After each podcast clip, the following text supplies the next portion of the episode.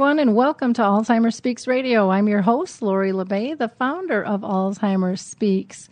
Hopefully, you are enjoying this. Uh, this uh, uh, what do I want to say? From the full moon, the leftovers that from the full moon. I was watching the, the moon as I drove in this morning, and it was just kind of amazing. I don't know how many of you saw the red full moon or not, but I always just feel kind of an energy shift myself when all that's taking place.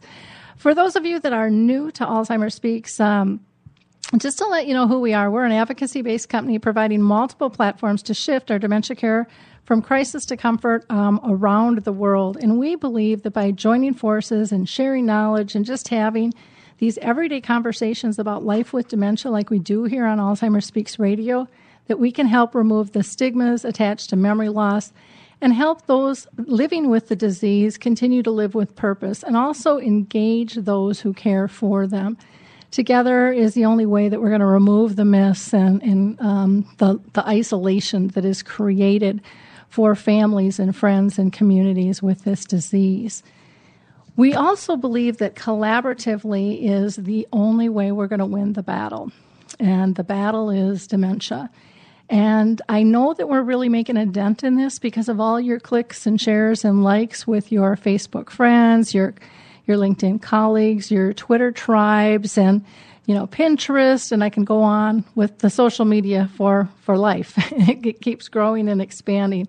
But every time you take that couple of seconds just to share the knowledge that we have here, not only on the radio show, but Alzheimer's Speaks in general with our blog, our dementia chats, which are free webinars um, where our experts have dementia, you are raising awareness about Alzheimer's disease, dementia, and caregiving as a whole. And that is critical because so many of us have friends and family who are dealing with this that we don't even know are dealing with it because people don't feel comfortable talking about it.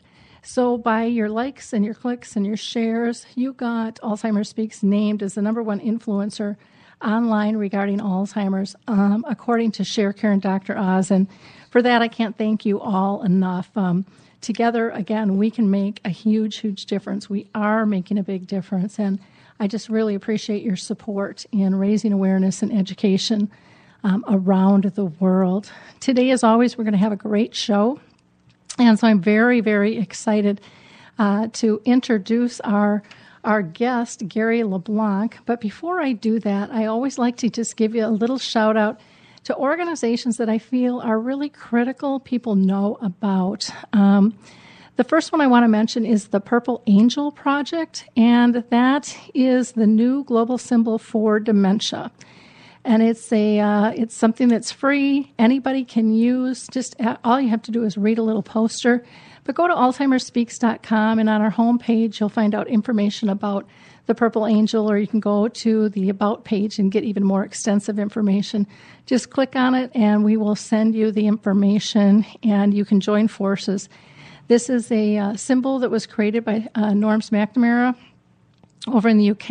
It's now in over 17 countries there are over um, probably 500 ambassadors, and, and it's constantly growing. So, just a, a wonderful, wonderful movement that allows both people living with dementia, family and friends, and business professionals all take part in and join hands together. The Alzheimer's Disease International is a group of all the Alzheimer's associations around the world. There you can find who is closest to you to, to get support but in addition to that, you'll get a lot of global knowledge and research. So check out ADI or Alzheimer's Disease International. Many people ask me about clinical trials, and um, I really like what the Alzheimer's team is doing. And uh, again, you can go to alzheimerspeaks.com on our main page, and you'll find a couple of different spots. You can just click, there's a short survey. You'll find out if you qualify or not. And what's really cool is you can help reshape Alzheimer's treatment, and there's absolutely no cost to you for doing that. Um, who else do I want to shout out to? Um, HealthStar Home Health here in Minnesota, fabulous group. Um, I just adore working with them. They are one of the sponsors of the new dementia film, His Neighbor Phil, that uh, actually did our red carpet event here. Um, so kudos to them. They were also out at our state fair and did over 3,200 memory screenings um, at the state fair, which is up about a thousand over the last year. So, um, with that, I am going to go ahead and introduce Gary LeBlanc. Um, many of you listening to the show today are familiar with Gary Joseph LeBlanc. He is the author of Staying Afloat in a Sea of Forgetfulness, and his new book is called The After Effects of Caregiving. Um, he he has just done some incredible, incredible work.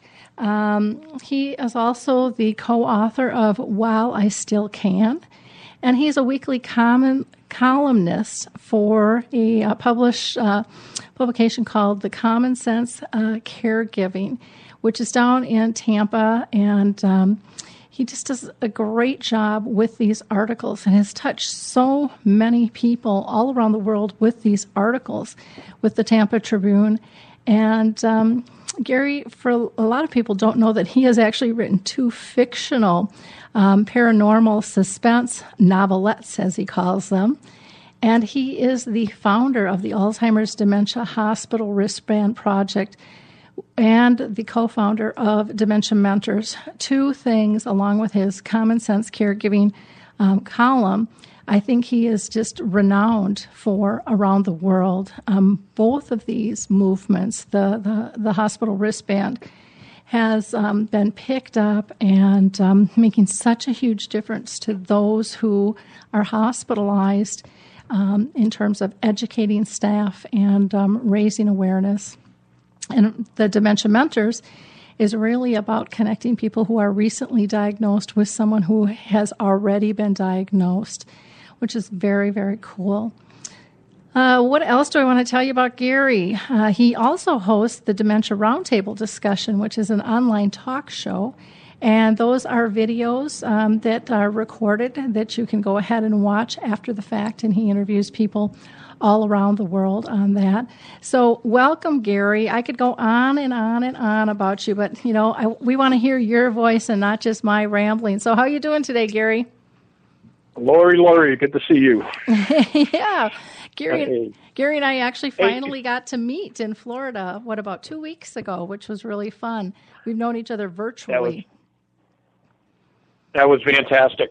Yeah, it was very fun. We were down at the Alzheimer's Association at one of their events, and uh, it was it was just great to be able to to meet Gary in person, along with Carol Larkin, who came all the way from Texas and uh, Lisa Rodriguez, who's another colleague down in uh, in Florida there, and Mara Botonis, who also lives down there. Uh, very very fun to be able to to see what's going on today. Um, Gary, I really wanted to talk to you about your new book, which is called "The After Effects of Caregiving." You know what what made you decide to write this book?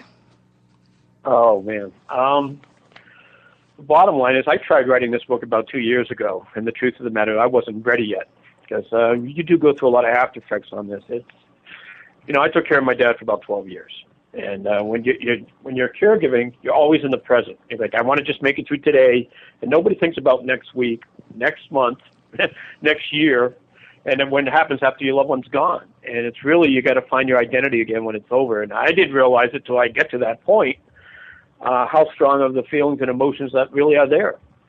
So I'm very, very happy on the, this book to get it finally out there and published, and uh, the response has been fantastic. I've got people saying, "Man, I think you wrote this just for me," because it's something we all are enduring when it gets to that point on it. So it's important we find ourselves and give ourselves purpose again, and that's what this book is trying to help people that's been there. And I don't want people to wait till their loved one's gone to read this. I want people to read it today while they're in the middle of the journey so we know what's going to come up afterwards. So that's important to read it today. I would say. Yeah, it's a it's a very powerful book, and I think one of the one of the reasons people are clamoring to this again is through your writing, um, you are connecting people to not feel so isolated, not to feel like they're the only ones going through this, because there's so many things about life we don't talk about, and when we don't talk about them, you know, we get really isolated, and, um, and I, can go down. I will the, say this is a subject that we really need to discuss more openly on it. We, nobody wants to talk about after they're gone. Mm-hmm. We're always talking about the caregiving and, the, and you know keeping them socialized and all the stuff we know today that we really didn't know five, ten years ago. But we're really not talking about what happens after they're gone. And uh, actually, I just had a message today. Uh, somebody, one of my readers, uh, wrote to me and says, you know, because of your book, I'm going to my first bereavement support group tonight. And I would have done that if I didn't read you, you know, the after effects of caregiving. And I'm like, you know, I'm very proud of you.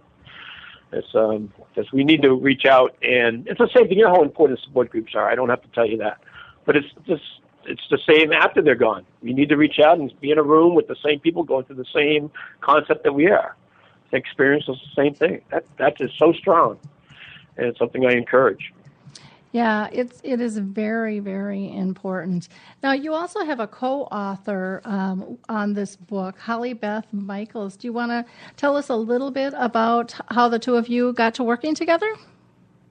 Me and Holly have worked on several projects together throughout the years um, on writing, and uh, she used to be uh, worked here in Florida at HPH Hospice, which is the local hospice where I had my dad, uh, which helped me out with my dad towards the end. So uh, she has some pretty good experience. She took care of her mother and her father both to the end. So uh, we can collaborated on this. Uh, I really want to reach out and thank Kathy Boy, uh, the Canadian author. She did a fantastic job on the forward on this. Uh, it's really such a perfect fit for the book, and it's a great way to start the book out. So um, Holly has a good sense of writing. We have worked on so many projects together, like I said previously, that you know we have a, our, our tone together when we write. So it worked out pretty well. I'm very happy with it. Well, that's good. That's good. Um, can you tell us, you know, one of the things, Gary, I loved about the book, and, and I was so lucky when, when I met you in Florida, you gave me uh, one, of, one of your books. And one of the things that I love is the large print. I mean, you can read this yeah. any time of day, anywhere, and you don't need you know high wattage and you might not even need your glasses. And to me as as uh, as i'm aging here with my 56 year old eyes i really appreciated that a lot. And um, well it's, it's my concept is to make it as caregiver friendly as possible. Yep. And all my books are in a larger font. This one's a little bit larger than i was expecting to be honest but it, actually i'm getting more compliments and thank you on the large print so it's i guess it's not as large as i really thought it was on it. But if you especially at this stage when you're at the very end and you're going through the depression and the isolation and everything at the end, I wanted to make sure the caregiver could read this without being too stressed out. So uh, the large print just fits in with this, and, and uh, I'm going to keep all my books on caregiving. They're all going to be in a larger font. It's just something I've always believed. Well, and it makes. So I'm glad sense. you like that. It That's makes good. sense. You know, I mean, even if someone is younger, you still your eyes get tired. You know, when you're caring for somebody your whole body gets tired. Right. And so if you can make that a little bit easier on people, I just I just think that that's makes so so much sense. Now you have a the material. Mm-hmm. Go ahead. Material in this book so important. I, I just couldn't concept. Somebody said, "Oh, the print's too small. I don't want to read it. I'm too stressed out." I wanted to make this as caregiver friendly as possible, and that's that's the concept there. Okay. Now you have um, lots of interesting, um, t- you know, uh, chapters in here. Can you tell us a little bit about the caregiver syndrome that you talk about? Well, more and more doctors are using this term. Uh, what caregiver, caregiver syndrome is actually, and I won't say it's exactly like it, but it's very similar to the PSTD, post post stress uh, syndrome on this. And the bottom line is uh, between the guilt. Here's the here's the matter of the fact when if a loved one's gone, you're going to go to grieving. I mean, that's just a common sense of life, part, part of life. But if you're grieving for a year, maybe you're not grieving anymore. If you're grieving for two years, you're definitely not grieving anymore. This grieving and depression gets tied in together and gets twisted into this one knot. So it's hard to defi- differentiate what's the difference between the two of them. So this is all part of the syndrome on it, and you you feel like you're almost feel like you have dementia yourself all of a sudden because of this caregiver syndrome on it. You're exactly you're tired, you're depressed, and you're grieving all at the same time. Uh, mm-hmm. caregiving is, you know, it's it's a long journey sometimes for all of us, and even if it's short, it's still it's very emotional on us. And I'm not trying to discourage anybody from caregiving because I think it's one of the best things anybody can do in life for anybody. It's the best gift you can give on it. But we need to look at things, what's going to happen when they are gone. We have to keep that in concept on it. And it's very difficult to do. Yeah, because we, we don't talk about the end. We talk about the end in terms of planning the funeral, but not in terms of how are we going to continue to live our life after uh, someone is gone. Right. And, and I know for me, I've had, I, you know, I've lost uh, a lot of relatives, but uh, when I lost my dad, um, who didn't have, um, he didn't have dementia, but he had brain cancer, and I was his primary caregiver because my mom had dementia. I was just one lost soul. I, I mean, I didn't know who I was anymore when I wasn't playing that role and uh, the void that was there. And it was so, it was just something I never thought about. And my mom had moved into the nursing home, and so she didn't need as much care from me as she did prior. But I, I was just, you know, and friends would say, well, what do you like to do? Well, I didn't even know what I like to do anymore. I mean, I, I literally Right. didn't know what I like to do. Did you find did, did you find yourself going through that as well, Gary?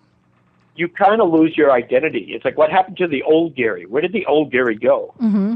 And you don't think about this when you're in the middle of it because you're so busy caring. I mean, dealing it. But you know, we have what we caregiver guilt, and also even when we're caregiving, we're like, oh, maybe I should be doing this. Maybe I should be doing that. Am I doing this good enough? So you you're constantly doing living with caregiver guilt. But when they're gone, now you start thinking, well, maybe if I would have done this, maybe if I would have done that. So the caregiver guilt even gets even it's like a double whammy when it comes on to you. So this is all part of the after effects on it, and and they are after effects. They, they truly are on it. And um, once a caregiver, always a caregiver. I've lived by that, and I tell that to everybody on it. When my dad was gone, right, I was looking for anything to heal. I didn't know what to do with myself. I mean, the cat's sneezing, and I'm running over with a tissue trying to cure the cat. I'm like, you know, the plant's dying. I'm like, oh my goodness, what am I going to do? The, plant. I mean, it's just because it, it's bred into you Yep. after a while. I mean, it's just, uh, it, it really is. It truly is. When you're done, you're not done. You're always going to be a caregiver. Mm-hmm. That's that is very true, and it, uh, you know you find new roles in different different ways in terms of of working with people. I also found that my identity, you know, for myself was this one of caregiver to the point of um, I was actually enabling people. And there's a big difference between enabling and being a true caregiver. And so for my folks, I think I really was a true caregiver. But for a lot of others in my life, I was enabling them to, to live a problem or live a life that sometimes problems would arise or life wasn't perfect. And I turned into the fix it person. And that's really not who I wanted to be. And so that was a really long, hard look. Do you do you did you find yourself um, picking up that role of caregiver or enabler with others just to kind of fill the void? Yes, it, that was actually very healing for me. Mm-hmm. I, truth of the matter, I went to, I started going to more support groups after my dad was gone, and uh, just to share the wisdom. You know, you need to take what you learn and share it to help others, and that's just part of the healing process. For me, it was as we go through this on it. I mean, everybody heals a little differently as we go through this on it. Um, some people, like in your said, your mother, you placed her in a nursing home facility. Uh, I've got some people that they've said goodbye so many times to the loved ones. Every time they go and visit, they, they're literally saying goodbye again. So when the time comes when they're deceased, they, they might have said their goodbyes a hundred times or, or more. So sometimes sometimes you got to say goodbye twice, and that's even double devastating. Everybody's a little different, but we got to work out what's good for you and how to get yourself through it. Uh, Like I said, we need to find purpose again. Yeah. Um, I highly recommend volunteerism on it. Um, you know, how do we get out back in the social world? How do we get ourselves back into? One of the problems is a lot of us leave our employment for years. We sometimes we give up our job to take care of our loved ones. Well, that's the biggest red flag you're going to have on your resume. How do you get back into the workforce? I'm suggesting you know go to United Way or someplace and volunteer. Use that as part of your resume. Show show the new employer that I am still a team worker and I have a value. And at the same time, now it's putting you on a schedule. I have to get up on Wednesday, Friday, and Saturday to go volunteer at 9 a.m. You're back into the back into the social world again. So mm-hmm. sometimes you need that little kickstart to get yourself going again, and this is a good way to do it. Well, and it's it's hard. I mean, to kind of get back up and get going sometimes too. Um, did you find that your friends and family understood where you were coming from or what you were struggling with, or were they kind of wrapped up in their own grief? No, they did not understand. Mm-hmm. Bottom line, I mean, uh, your friends, what you had before this even started, uh, they're gone. I mean, your social world is you, you come to live into this world of isolation, like you mentioned a little bit on it. I mean, your phone stops ringing as a caregiver. You know, you your phone only rings so much at first, and then it's basically it stops. One day I'm picking up the phone to make sure it was still working because the phone would just not ring anymore. And it's basically, you know, you say, "Hey, you want to go to the movies?" I'm like, "I can't. I have to stay here with my dad." Mm-hmm. Well, they're only going to call so many times, and they're going to end up stop calling. But we don't need to worry about that because we move on. I mean, and you're going to get new friends as this thing goes on it. Um, sometimes some of the caregivers I met uh, throughout this journey, this campaign, are the best friends I'll ever have. I mean, truly, uh, you there's a relation, there's a brotherhood between us. Mm-hmm. We have a mutual understanding on it, and uh, just like I feel with you. Yeah. Well, I, I think that that's very, very true. What do you think in terms of? I'd love for you to share with uh, the audience. Of a, a lot of times, people think that you know, social media or social networking isn't true friendships. What are your thoughts on that? Well, I think we need to use today's technology. I wish I had more of it when I was when I started this campaign of caregiving on it. Uh, truth of the matter was, it wasn't too after my dad died that I even joined Facebook. I wasn't even on it before that, on it. But you know what? That's a, that's a window for you. It's a mm-hmm. window to the world, truthfully, on it. When you're isolated in the house and you're caregiving, you do have that other option, and that's I think that's a good option to use it. I mean, we all have to be careful what's on the internet and what's on social media. You can't believe everything you read out there. You're going to run into problems, but you can use it to your advantage on it. Yeah, I. Some of the agree. support groups are that are out there on on Facebook and other social media events.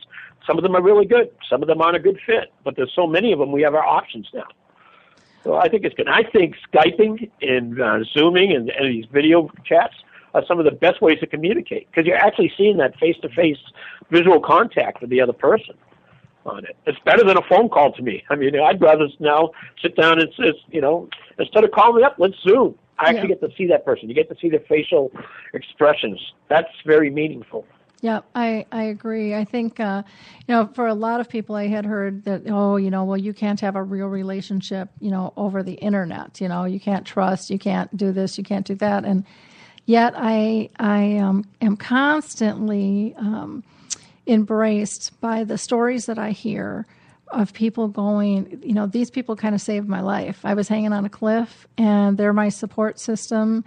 And, you know, and then when they finally meet, you know, it just, it, it just raises it another notch in terms of that friendship. But I think one of the biggest things that people are, forget about if it's social media or it's in person, um, people, when you are talking with, with people who are in similar situations, who are truly peers who get it, you're having deep conversations from the get go.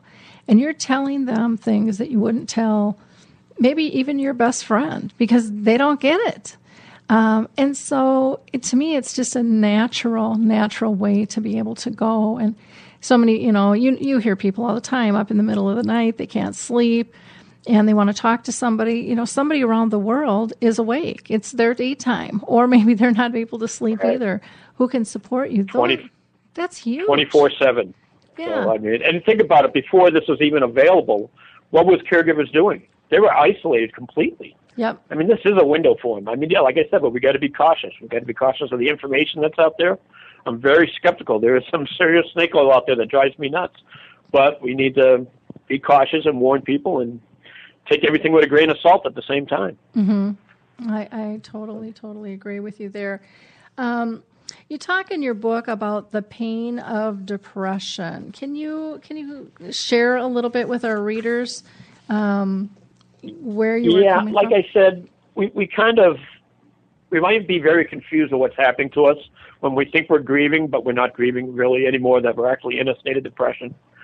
And I caution everybody on this um, and and advise everybody that if you know you're not yourself, and it's going two, three, four months going by, or six months, or whatever it is at this point, we need to address it with the doctor. And for me, that was a very difficult conversation for me to have mm-hmm. because the truth of the matter, my doctor was one of my only social outlets while caring for my dad. Mm-hmm. I would take my dad to the doctor, and there was one person that wasn't, you know, all of a sudden I was in the outside world, and he was one of the social people that was involved in my life. So for me to be, and part of it probably being male, being stubborn, I don't know, uh, just didn't want to come out and admit that I was probably in the state of depression. Mm-hmm. But finally I did it, and the words came off my tongue, and right then I was beginning of my healing. It Wow. truly was on it. And and I will say he gave me a six month subscription of some antidepressants. I took the whole script for the six months. I never renewed it. I just needed that kickstart to get myself back to get a little bit into the social world and and stop wearing this mask. I had found a mask that was a perfect fit for me. I'd be out speaking in public, and nobody knew what I was experiencing on the inside. I learned to hide it very well, Mm-hmm. but that wasn't healthy. And it wasn't until I actually admitted what was going on with me that I started the healing process. And I encourage everybody to have that conversation. Don't let it build up. Don't let it get worse. Once it gets into clinical depression, you might not get out of it. So, I mean, this is very serious, and we do have that open conversation with our physicians if we're at that point. Okay. Well, that's that's good. I, I appreciate uh, you sharing that. Now, you had you had mentioned um, kind of a healing process coming out. Was was the writing of the book healing? People talk about you know how healing writing can be. Did did you find that for Yeah. yourself as well? Uh, very therapeutic, without a doubt. On it, I mean, that's actually was the finishing point of the healing process, probably for me. That helped me finish. Like I said, I tried writing this book two years ago. I actually started the book two years ago, and then I put it back on the shelf because I just wasn't ready. And I'm glad I didn't finish it then because it was stuff that I hadn't experienced yet. The, the, the book wouldn't have been what it is today if I would have done it two years ago. But my dad's been gone six years now. I mean, it's been a little over six years, so it's it was a learning process for me on it. Wow. So, and it's, it's still a learning process. The, the, it's, no, there's no kidding that. I mean, it, it truly is on it. So Well, and, and I know for me, I find you know writing is is really healing, and I would encourage people to write, even if they don't share it. You don't have to write a book. You don't have to let anybody see it at all. Um, but Right. but just to to let it release out of your body, I think is is really important, and acknowledge, you know, what you've gone through. If it if it's pain, if it's joy, you know, if it's frustration, whatever it is, but just to to acknowledge it. Um, I, I, to me, it's one way to to release it. And um, that's honestly that's how I started writing my column. I was taking care of my dad. I was writing paranormal suspense back then. We're talking ten years ago plus on it, and um, I get to the point where I was getting writer's block because I was doing so much caregiving, and my dad was getting more and more advanced and everything on it. I couldn't concentrate on what I was really working on. So I started just sitting down and writing about because I was always taught to write 500 words a day mm-hmm. religiously. I mean, through journalism, and that's that's what I've always been trained and taught to do. So I'm like, well, what am I going to write about? So I started writing about the daily events with me and my dad. And every mm-hmm. time I showed it to somebody, somebody's like, well, you got to do something with this. And that's where the column actually, the birth of the column started from there. And I wrote that column for six and a half years, weekly. I mean, it was uh, it was a great experience, and it helped a lot of other people, which I'm proud to say. Yep, The column was good. That's wonderful. Gary, in, in the book, is there one chapter that just stands out? I mean, if you had to tell our audience, you know, if you get this book, if you read nothing else, what chapter would it be that you, you feel is the most powerful? Uh, why me? We go through this anger period of us, like, you know, why is this happening to me? Why is this happening to them? And we get we get mad, we get angry, and that's part of something that we have to accept. We're like, you know what? Why not me? Mm-hmm. What what makes us any more special than anybody else on it? So we have to kind of live with that concept. Okay, this is happening. We have to learn to deal with it and instead instead of be angry about it. And I think we all have that little bit of anger. Oh, this is this is your mother that just lost this disease just took away from you. So there's that anger, and I think we need to get through that on it. And even as caregivers, while we're still caregiving, we need to get through that and mm-hmm. say, okay, this is what's happening. This is the reality. Now we need to concentrate on today and our own emotions, not be in anger all the time. Anger actually is a pressure release for all of us. It can be a good thing, but we got to learn not to snap, not get mad, angry, especially when you're carrying with somebody with dementia. You know, those little outbursts of anger is not going to do anybody any good. Mm-hmm. So, um, so there isn't a chapter in there. Anger, one of the most misunderstood emotions, I believe, is the name of the chapter, and I think that's a good chapter that everybody needs to concept and read a little bit about, and Yeah. think about: uh, Am I angry? Is it is it a frustration? What is it? Mm-hmm. So it's a little bit of both. It's all, all over the above. Now, you also mentioned because there, there people talk about long distance caregivers, and and do they experience kind of these after effects as well? I think a lot of times I- siblings think, well, no, how could they? They weren't here, you know. And I mean, you get all those judgment things. I going. think that the caregiver guilt hits them just as hard, and possibly even harder, because all of a sudden they're like, "Wow, now they're gone. Maybe I should have been there." hmm and he, they get hit by this other kind of guilt that comes into them on it. Uh, long distance caregiving isn't easy. Some people just can't. I mean, they're living on the other side of the country. They're several states away. I mean, you can't. You know, you got families. I mean, it's it, the one problem with caregiving. It always seems to fall on one person, which is truly unfair. But that is the concept of this on it. Almost everywhere I go, that's the biggest complaint I get. I'm the only one in the family that's tearing for, for this. I'm, nobody else is helping me. Mm-hmm. And the truth of the matter, that is like the number one complaint I get. So they're mad at the other caregivers. Well, you know what? We need to let, not let these diseases tear our families apart. Even if it's long distance caregiving and everything, we just lost one person. Why should we lose the rest of the family over this? Yeah. But we need to concentrate on healing and, and, and don't, right now at the end, that's when we need everybody. Mm-hmm. We really, you know, okay, that person wasn't there when you needed them, but you know what? You're still, they're still your family. You got to get through all that. Yeah, it's it's. Don't hard. let the disease take any more than it's already taken. Yeah, it well, and it's funny because I'm sure you get this too. But um, when I when I go out and speak, and I'm sure you hear this all the time, the one question that it comes up just about every single time I talk is, "How do I fix them? How do I fix my brothers and sisters? How do I make them right. see what's going on? How do I make them help?" And what what's your answer to to that one? Well, you know, one thing that we should do, and we just talked about Skyping and video chatting and all that, mm-hmm. instead of having your in-law or your brother or your sister, your family sibling, call mom, put mom in front of the computer on a video chat, and let your brother actually see mom. Because they're like, oh yeah, mom. I just talked to mom on the phone. She's fine. Mm-hmm. Susan's doing a great job. Well, meanwhile, mom doesn't even know who she just talked to, mm-hmm. and Susan's pulling her hair out of the back of her head. I mean, so if they actually physically saw mom, maybe they get a little better concept of what's going on there. Yep. And maybe how much more they're needed. And I think that visual aspect is is huge. Oh, I think that's a I think that's a great idea. Um, because you can't always tell things from a voice, nor do people want to no. always see. Mom just puts down the phone and doesn't have no clue who she's just talked to, mm-hmm. and all the sons in Pennsylvania going, "Boy, mom really sounded good." and it's if they actually see the physical aspect of it, they might get a bit of, better sense of what's actually happening. So. Yep, exactly. Now you have a chapter in here too about intimacy suppressed. Can you talk a little bit about that? Well, we all know as caregivers, and uh, sometimes romance gets thrown right out the window. You get tired and everything on it. So, um, and even when it's gone, sometimes you know we lost that social part of the world and everything on it. There's another chapter in that book also about getting as when it's too soon to get remarried or get back into a relationship. Mm-hmm. You know, if it's your spouse that just disappeared on you and just passed. I've I've had several friends, close friends, that just came to me in tears and like everybody hates me now because I actually found help. Well, half the time they found another person that just went through the exact same thing. They both just lost their spouses. Now that's not to say that they just they're not grieving for their other spouses anymore. Maybe they're just going to grieve together. Mm-hmm. And I got a good friend of mine who just got married six months after his wife was gone. You know, he this guy did everything he could to take care of this woman. He did a fantastic job, but then everybody turned on him, and that's just it's just very upsetting to me on that. On that, in the book, there's one person that went to they, these, this couple can't even go back to the same church because everybody in the church was talking behind their backs about how could these two uh, so soon go back to be being with each other when their loved ones have just disappeared on them, and it's just the general public doesn't understand what caregiving is about until it's on you, until you're in it. And that's I don't know how we're going to get the general public to understand a little bit more in that, but keep talking about it, I guess.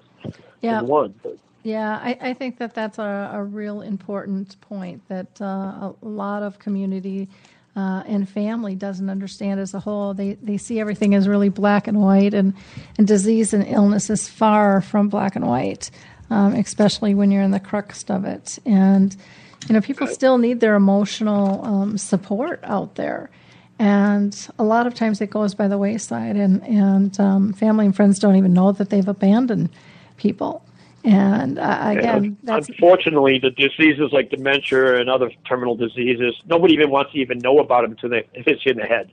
Yep. and uh, that's one of the problems we have with the stigmas. We, it's hard to even explain to people what's going on because they don't even want to hear about it. Yep. And we are getting a little bit better on that. I will say we are making some progress. I, I've seen a lot more people know about dementia than knew about five years ago. There's no question about it, but we got a long ways to go. Yeah. People like you are doing a great job of getting the word out. I thank you for that. Well, you know, we're all working together, and um, Right. I think, you know, in myself, I think a lot of the headway has come from a lot of the grassroots efforts. Um, people starting just to have these everyday conversations and not worrying so much about right or wrong, um, but looking for um, companionship and ideas um, to be able to improve and, and live life more brilliantly and to be able to be honest about the feelings that they're having without being judged. And uh, you know, it's it's hard to find a safe a safe place to go, and, uh, and and how to how to work. And so, yeah, it's real real real important. And and I think your book is going to have big impact on on many many people um, all over the world. Um, again, Gary's book is called "The After Effects of Caregiving."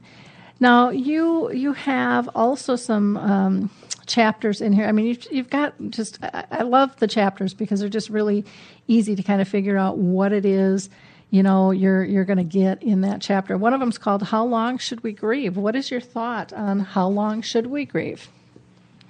I don't think there's a time limit for anybody. It's we're all different on this on it, but uh, we got to figure out whether we're grieving or we're depressed. That's Uh-huh. that's the key to this on it. I mean, uh, you know, if you grieve for a year, that's that's probably normal. Um, this there's one woman I mention her in the book that came to me after a speaking event I did, and she goes, "My family's very upset with me right now." I'm like, "Well, what's going on?" They say I go to the cemetery too often.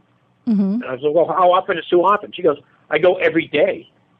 And I'm like, well, how long has your husband been gone? She goes, two years.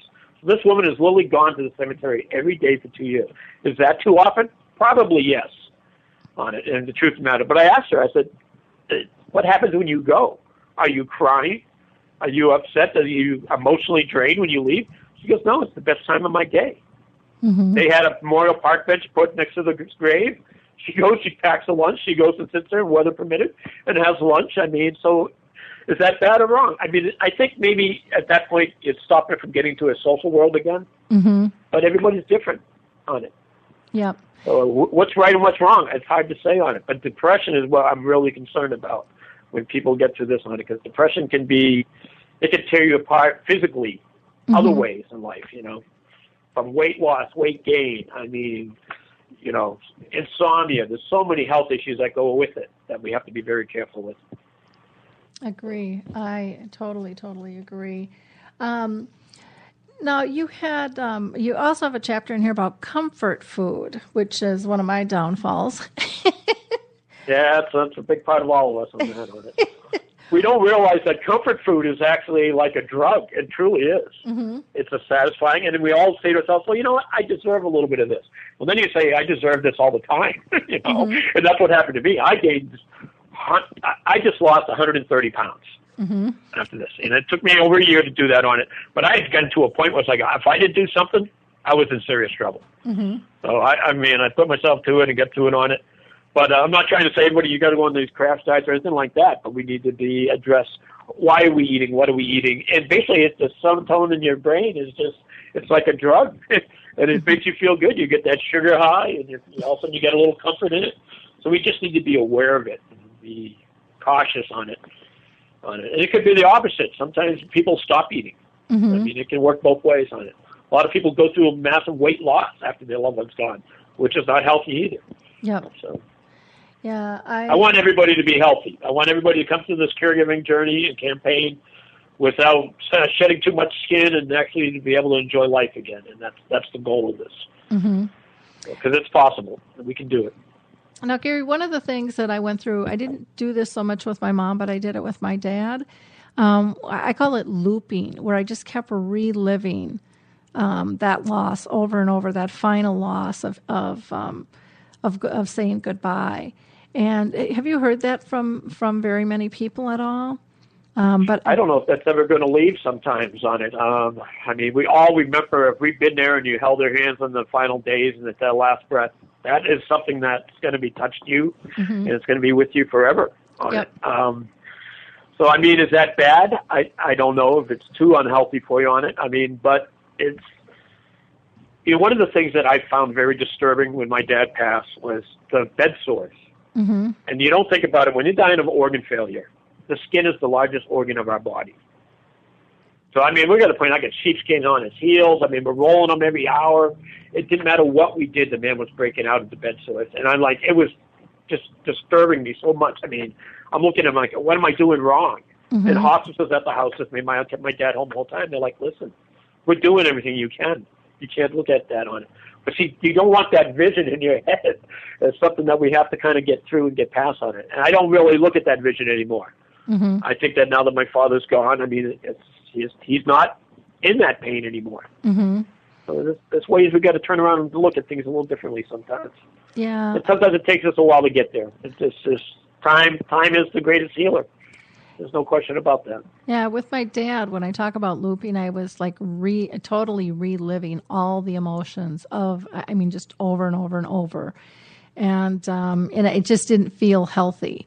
Um, I wasn't I wasn't releasing it, and I um, ended up going to see um, a counselor on it, and she said she said, yeah, you gotta you gotta let it go. It, you're always going to remember. But I was I was actually reliving his last breath, and as I felt his energy go through my body, and um, it was almost traumatizing in some some it's ways. Very and, emotional. And and I'm not one to run to a therapist. I I never never really done that, but I was like, I just I just needed some help. I I just I knew something was not not right and um, I'm very glad you realized that and you went. Yeah. That's the problem is we got to get that stubbornness out of us sometimes and say, okay, I might not be able to do this on my own. I, maybe I do actually need help, and that's yeah. a very hard thing to say. Yeah. But sometimes we got to say it to ourselves before we can say it to anybody else, and that's. Well, and what I found was I was holding on to that looping because I didn't want to. I didn't really want to figure out who I was again. I was really scared of that next step because I couldn't believe I had lost it.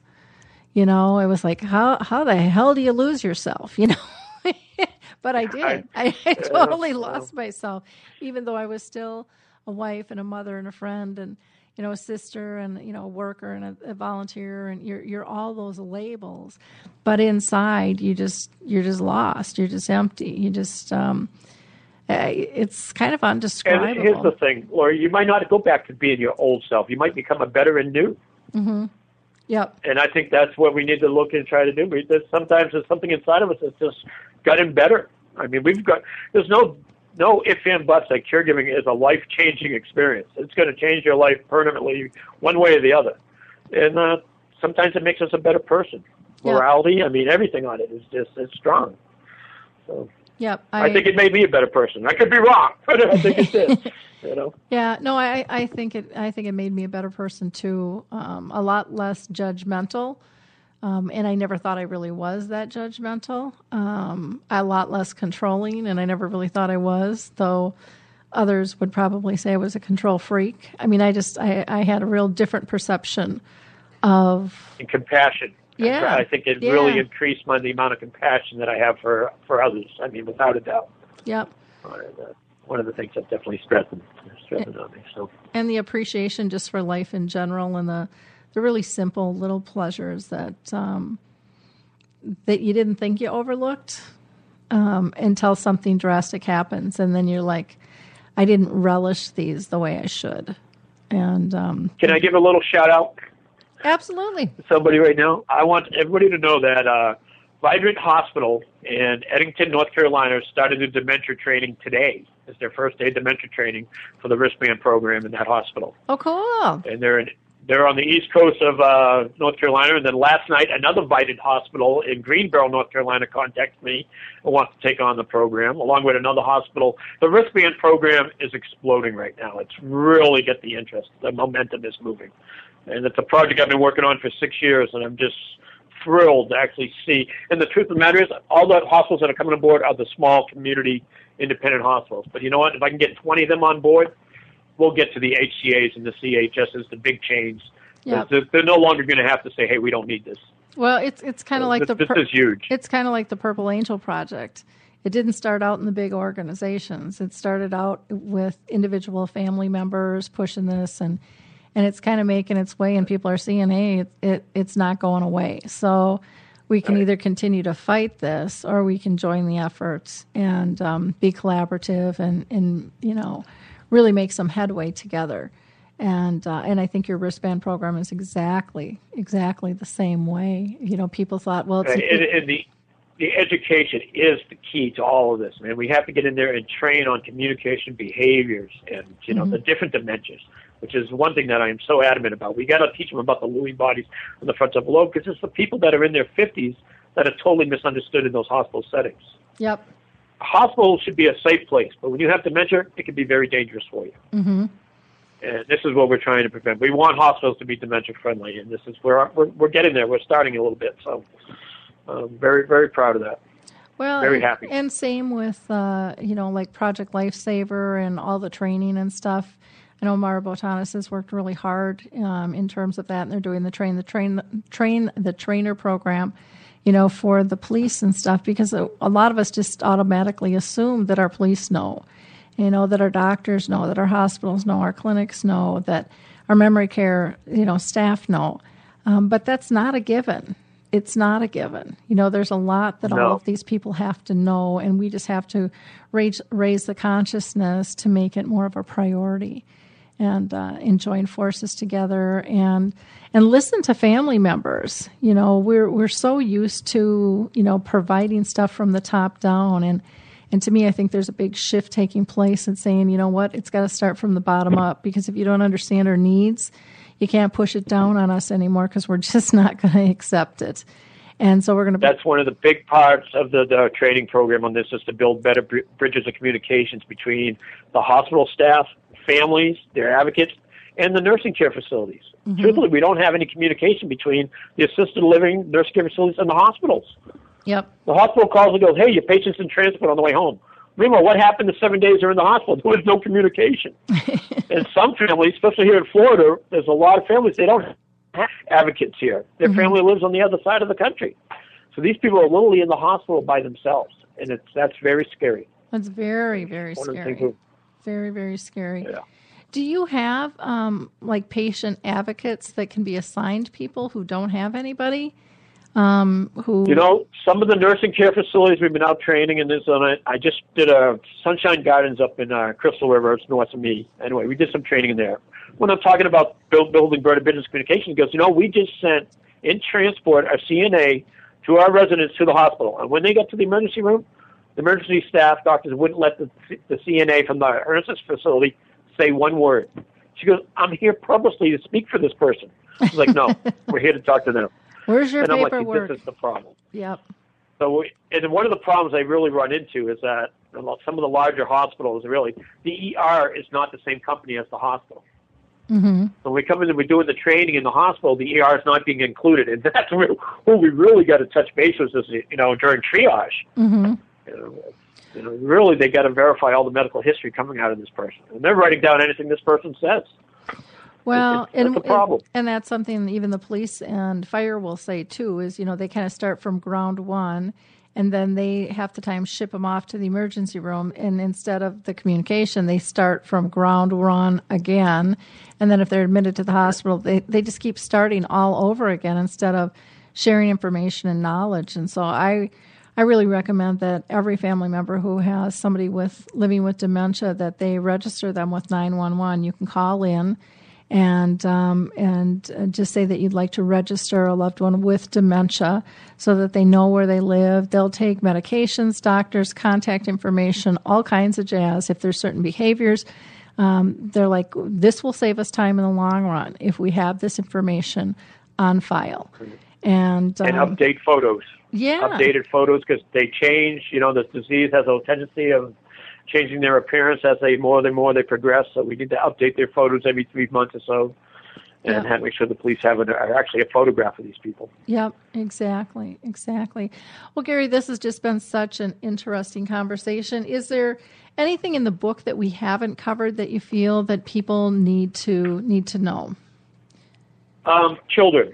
Mm-hmm. If we get one minute, we'll just talk about that. We have a tendency of not letting children see us grieve. You know, like so, we all go in our rooms and we cry in our rooms. We don't want the children to grieve, but children need to grieve too.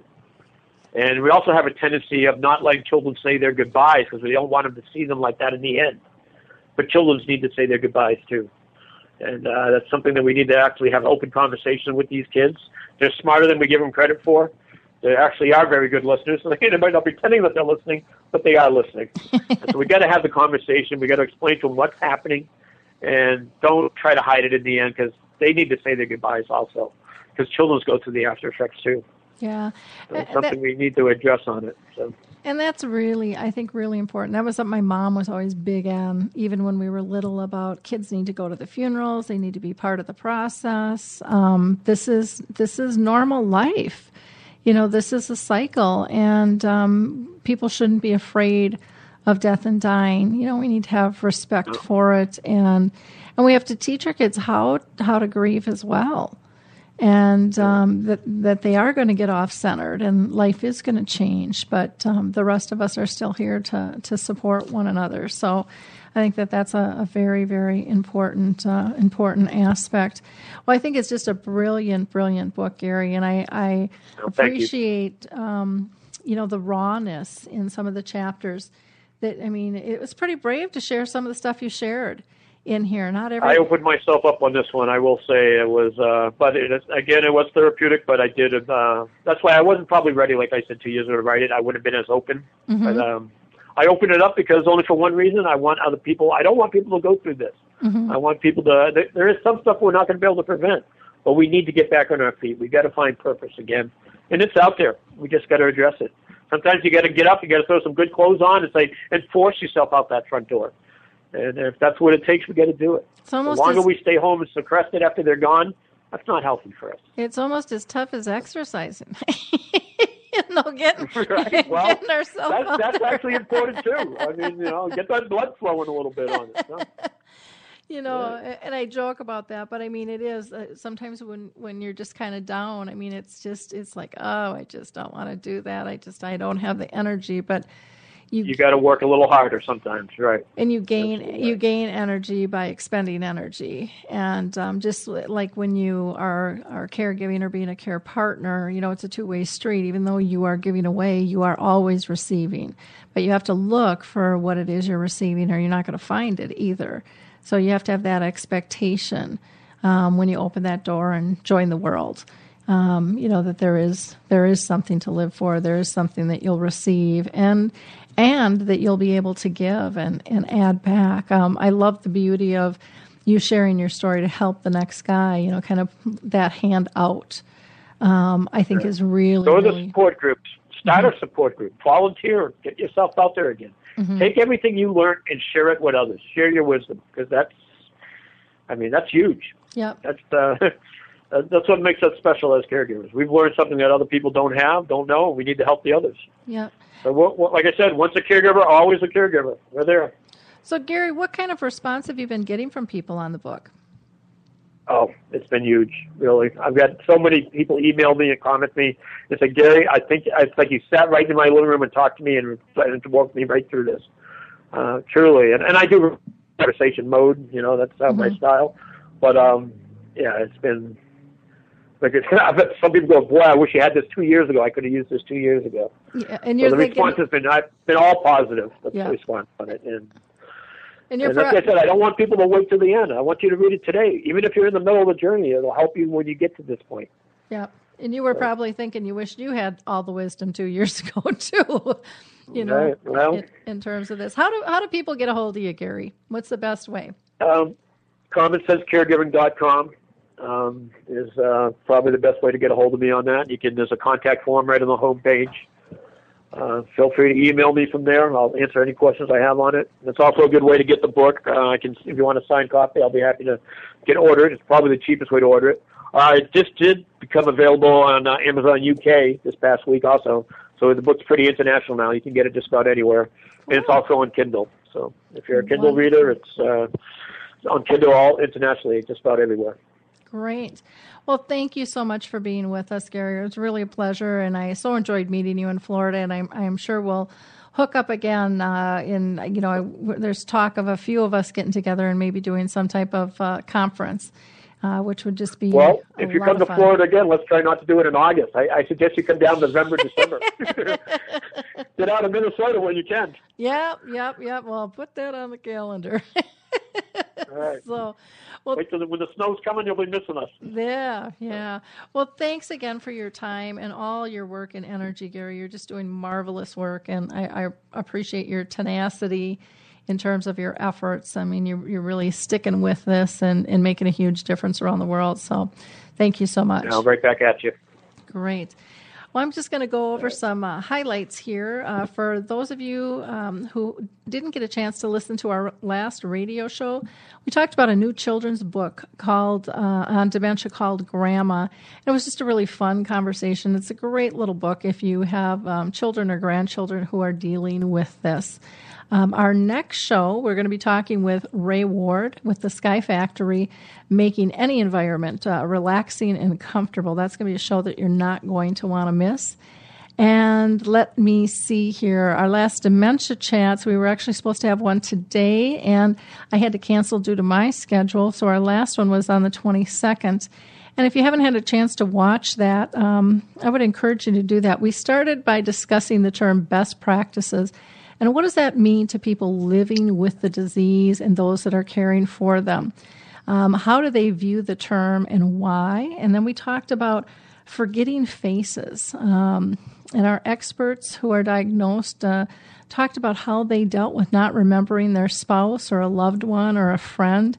And some of the techniques and insights that they used, um, I think, could be extremely helpful for others diagnosed and, and also those caring for them when those moments occur. So, our next Dementia Chats will actually be October 12th. And um, we're going to do a, a, special show, um, radio show, which will air this Friday. And that'll be the one with Ray Ward at 1 o'clock uh, Central Time. So that's 2 o'clock um, Eastern Time. And again, that'll be with the Sky Factory and some really cool technology that he he will be sharing with us there. Have to give a couple last shout outs. One is to the Twin Cities Hit Show, which is an online radio show here at Alive, uh, live and social. And it's broadcast from the Twin Cities here in Minnesota, Monday through Thursday at 930. Um, and it's really a fun show. You uh, you won't get a, a moment's rest. Um, you you will laugh and um, you'll hear the news. Rusty Gatenby is the former KSTP traffic and entertainment reporter, and he and Colleen Justice, along with former uh, Bloomington cop turned comedian Chuck Gallup, are on that show, and it's a, it's a really fun, fun, interesting show that you will get lots of great information. There is also a new show here called Sports Ticket, and Sports Ticket is your entry to all things sports. And Kevin George and Kendall Mark broadcast every Monday uh, in the studio and Thursday from Bennett's Chop and Rail House. And um, they talk about past and upcoming games, including the Twins, the Timberwolves, Lynx, Gophers, Vikings, you name it. They are all over it. So tune in and and get some winning tips for your fantasy football league um, from the guys. There is one other sports show too that you might want to tap into. That's kind of fun. It's a father and son show. Uh, Scott and Drew Applebaum, and they banter back and forth. Their show is called Apples to Apples, and you really find out if fathers knows best when it comes to uh, sports. so check out Alive and Social. Lots of fun, fun content there on the podcast, and you can access it 24 7. So until our next show, we will see you all later. Have a blessed week. Bye now. Hi, this is Suzanne Newman, host of the Answers for Elders podcast and radio show.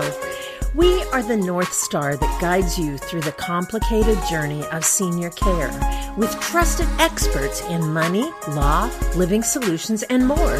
So join us on this station, your favorite podcast channel, or just go to answersforelders.com. Meet the wayshowers who will help your journey a lot easier.